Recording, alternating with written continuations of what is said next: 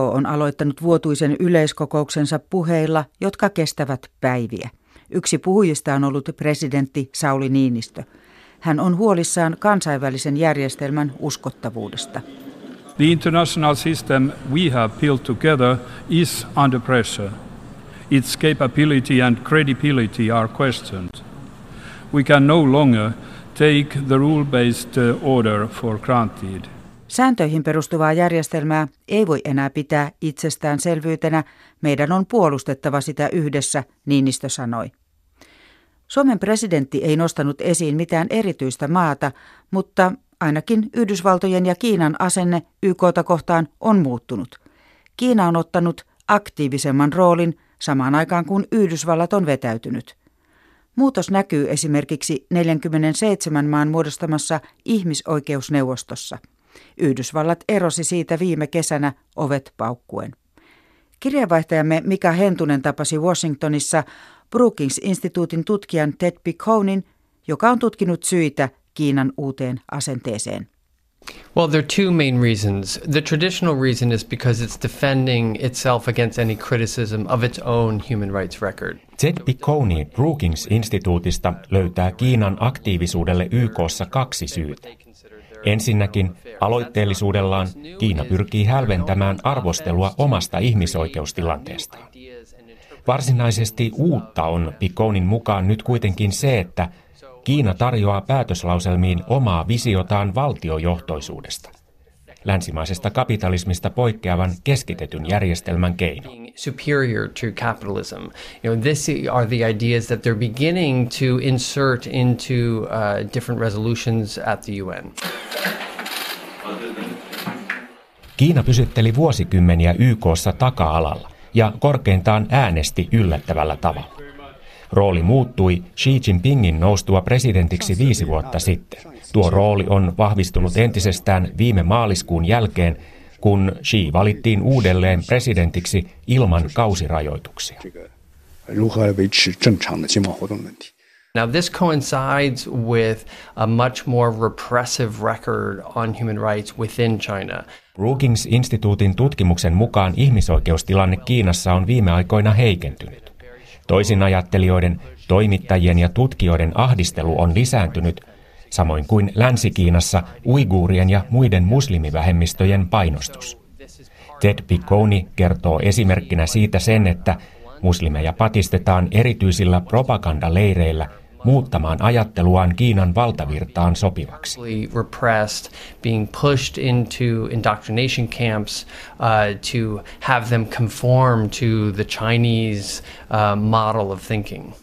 1989 tapahtuneen Tiananmenin verilöylyn jälkeen Kiina joutui YKssa vuosikausiksi syyniin. Maan johto on ottanut siitä opikseen ja Pikkounin mukaan onnistunut tavoitteessaan. YK on ihmisoikeusneuvostossa ei ole enää viime aikoina esitetty Kiinan vastaisia päätöslauselmia. There have been no resolutions, in fact, at the Human Rights Council targeting uh, China per se. Kiinan perinteisiä liittolaisia YKssa ovat Venäjä, Venezuela, Kuuba, Egypti ja Pakistan. Ystävien määrää ovat viime vuosina lisänneet maan jättimäinen taloudellinen vaikutusvalta, investoinnit ja lainat kehitysmaille. So that's the lay of the land, and it depends on the vote which way it goes. So it's a very competitive arena.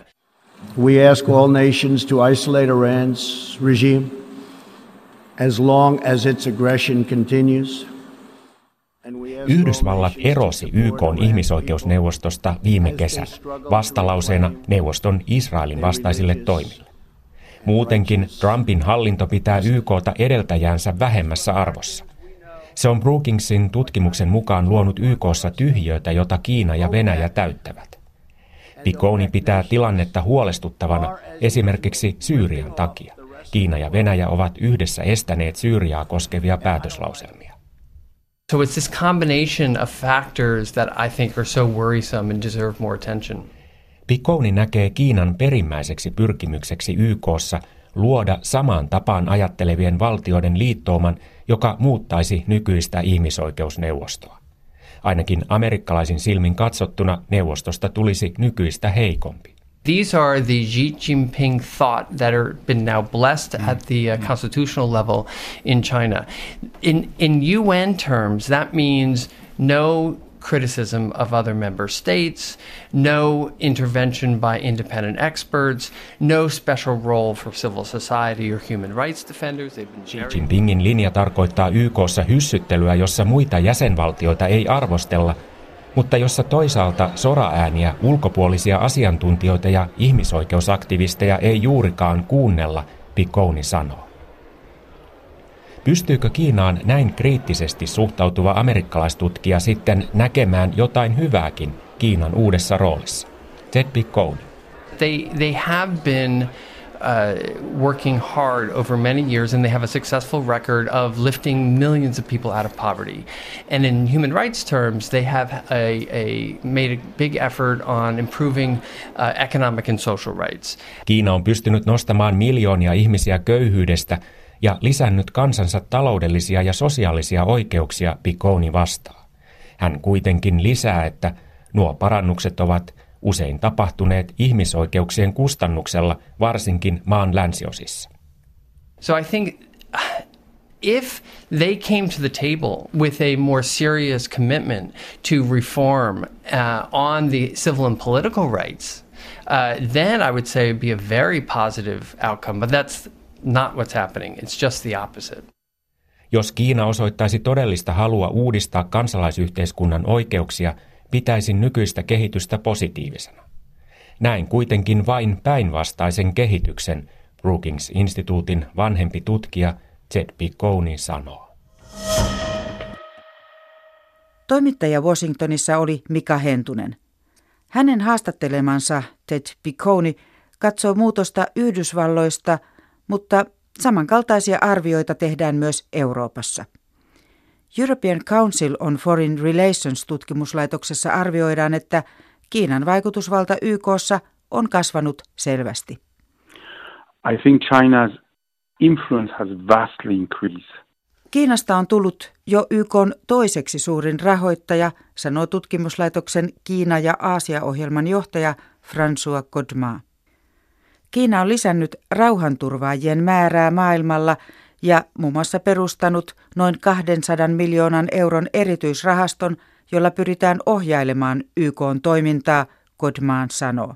Yes, uh, for example, uh, they are going to uh, use it uh, for the first time uh, in humanitarian assistance in Lebanon and Jordan. And Jordan.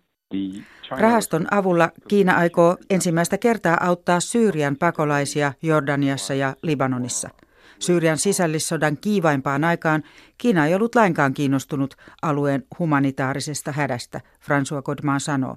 Nyt Kiina suuntaa katsetta Syyrian jälleenrakentamiseen ja toivoo sitä kautta lisää vaikutusvaltaa itselleen lähi ja Välimeren alueella. Uh, China is interested in having access to the Mediterranean uh, for its navy. It's interested in uh, using the region as one of the uh, Silk Road path to Europe. Kiina haluaa viedä laivastoaan Välimerelle. Se haluaa käyttää aluetta osana Eurooppaan asti ulottuvaa silkkitiehankettaan. François Kodmaan ECFR-tutkimuslaitoksesta on huolissaan siitä, miten vahvempi Kiina vaikuttaa YK toimintaan. Esimerkiksi rauhanturvaoperaatioista voi tulla entistä rajoitetumpia, hän arvioi. United Nations where uh, peacekeeping is constrained uh, by China, and there's a very narrow interpretation uh, of peacekeeping. Kiina voisi esimerkiksi estää operaation, johon liittyy selvästi ihmisoikeuksien puolustaminen. Mutta on toki hyvääkin. YK-järjestöt voivat saada lisää rahaa Kiinalta. At least China is not disavowing uh, the goals it previously signed to. Lisäksi Kiina on pitänyt kiinni allekirjoittamistaan sopimuksista, tärkeimpiin kuuluvana Pariisin ilmastosopimus.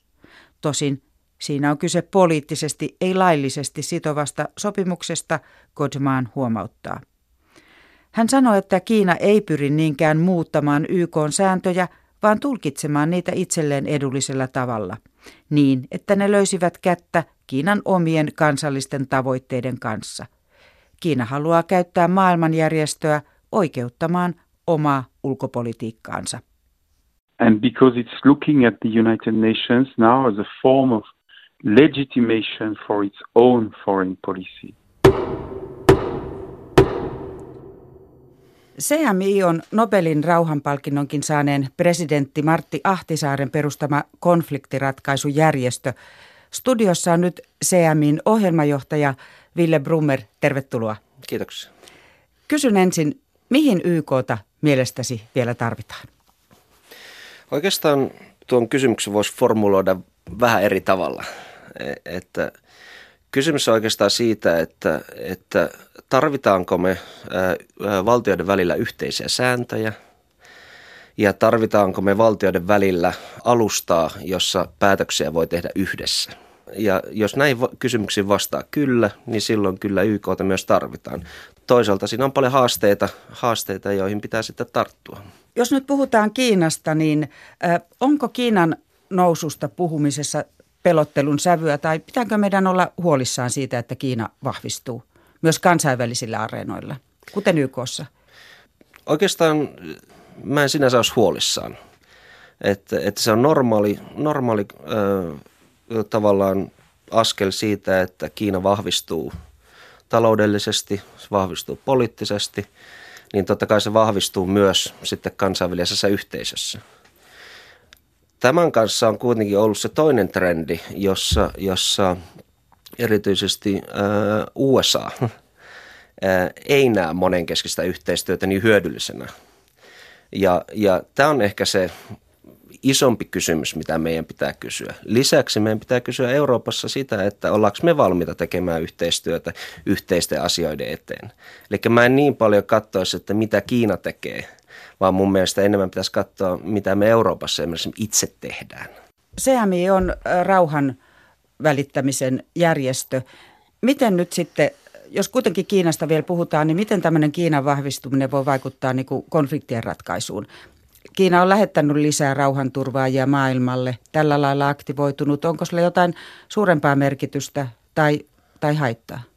Jos, jos ajatellaan niin kuin, mm, positiivisia skenaarioita, niin kyllä se, että, että Kiina on, on, on vahvemmin mukana kansainvälisessä yhteisössä YKssa, niin kyllä se tarkoittaa sitä, että, että sen pitäisi olla vahvemmin mukana etsimässä ratkaisuja – ää, ja myös sitoutumassa ratkaisuihin, joita tehdään. Ja sehän on, on, on puhtaasti positiivinen asia. Totta kai sitten on, on keskustelua siitä, että, että Kiina, Kiina haluaa muuttaa tiettyjä niin kuin sääntöjä kansainvälisessä yhteydessä. Ja siinä mä taas katsoisin itseemme ja Eurooppaan on, on se, että, että miten me toimitaan – kompromissihalukkaasti ja sillä tavalla, jolla me jolla edistetään niitä asioita, jotka meille on tärkeitä. No mihin maailma on nyt näillä eväillä menossa, että jos tuntuu, että nämä suurvallat ajaa entistä enemmän omaa etuaan, niin, niin mitä se tarkoittaa tämmöisten kan, kansainvälisten konfliktien kannalta, että onko niitä aina vaan vaikeampi ratkaista? Tällä hetkellä konflikteja on aika vaikea, vaikea ratkaista ja, ja kyllähän 2000-luvun alun jälkeen konfliktien määrä, konfliktien väkivaltaisuus on noussut. Mutta jostain pitäisi löytää sellainen, sellainen tapa edistää rauhanneuvotteluita paremmin, nostaa niitä asioita, jotka, jotka on, on, on toiminut.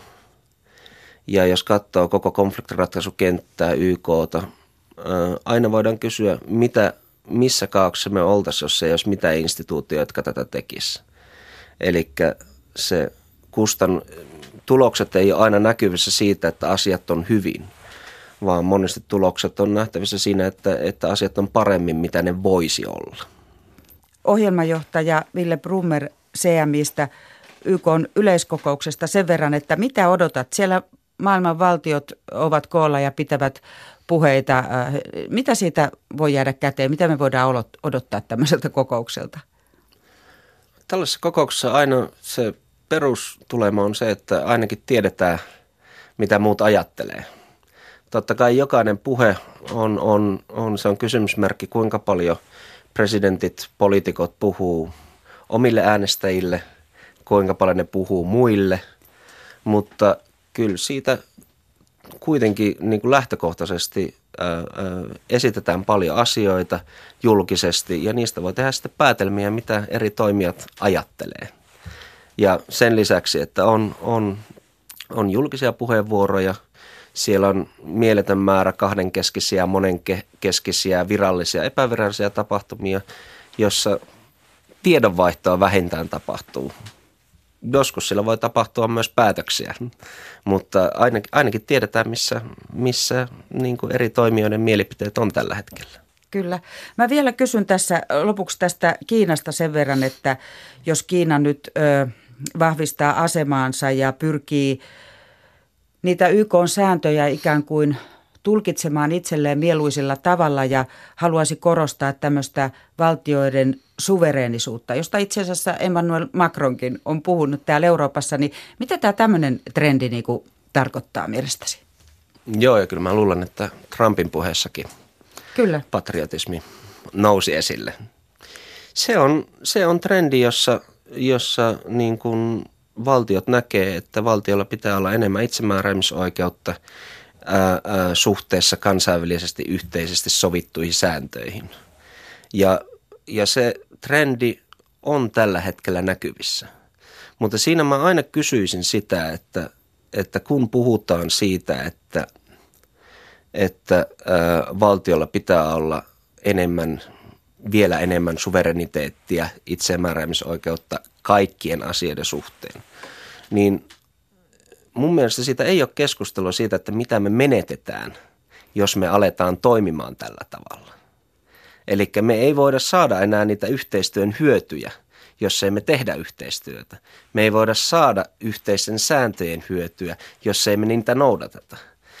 Joten mun mielestä tämä on trendi, joka on olemassa. Mä en yhtä valtiota osoittelisi, vaan, vaan se on täysin globaali trendi. Mutta mun mielestä se on niin kuin lyhytnäköistä ja mun mielestä alkaen niin kuin eurooppalaisista poliitikoista.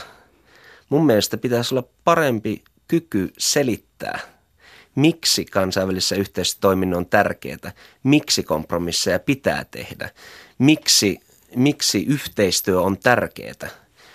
Mitä tapahtuu monissa Euroopan valtioissa, monet asiat, jotka itse asiassa on johtuu sisäpolitiikasta, päätöksistä, jotka tehdään maiden sisällä, mutta se on aina helppo sanoa, että no kun EU, no kun YK. Ja, ja mun mielestä näistä instituutioista, jotka on loppujen lopuksi valtioiden summa, niin niistä tehdään syntipukkeja ja niistä tulee sellaisia narratiiveja ää, politikoille, mediaan, koko yhteiskuntaan, jossa luullaan, että, että, että ei tarvi itse tehdä mitään, vaan ainoastaan muutetaan muita, jolloin maailma olisi parempi. Näin sanoi konfliktin ratkaisujärjestö CMIin ohjelmajohtaja Ville Brummer. Toisin kuin viikko sitten lupasin, tänään ei puhuttu Afrikasta, vaan YKsta. Afrikka ja sen mahdollisuudet ovat maailmanpolitiikan arkipäiväohjelman aiheena ensi viikolla.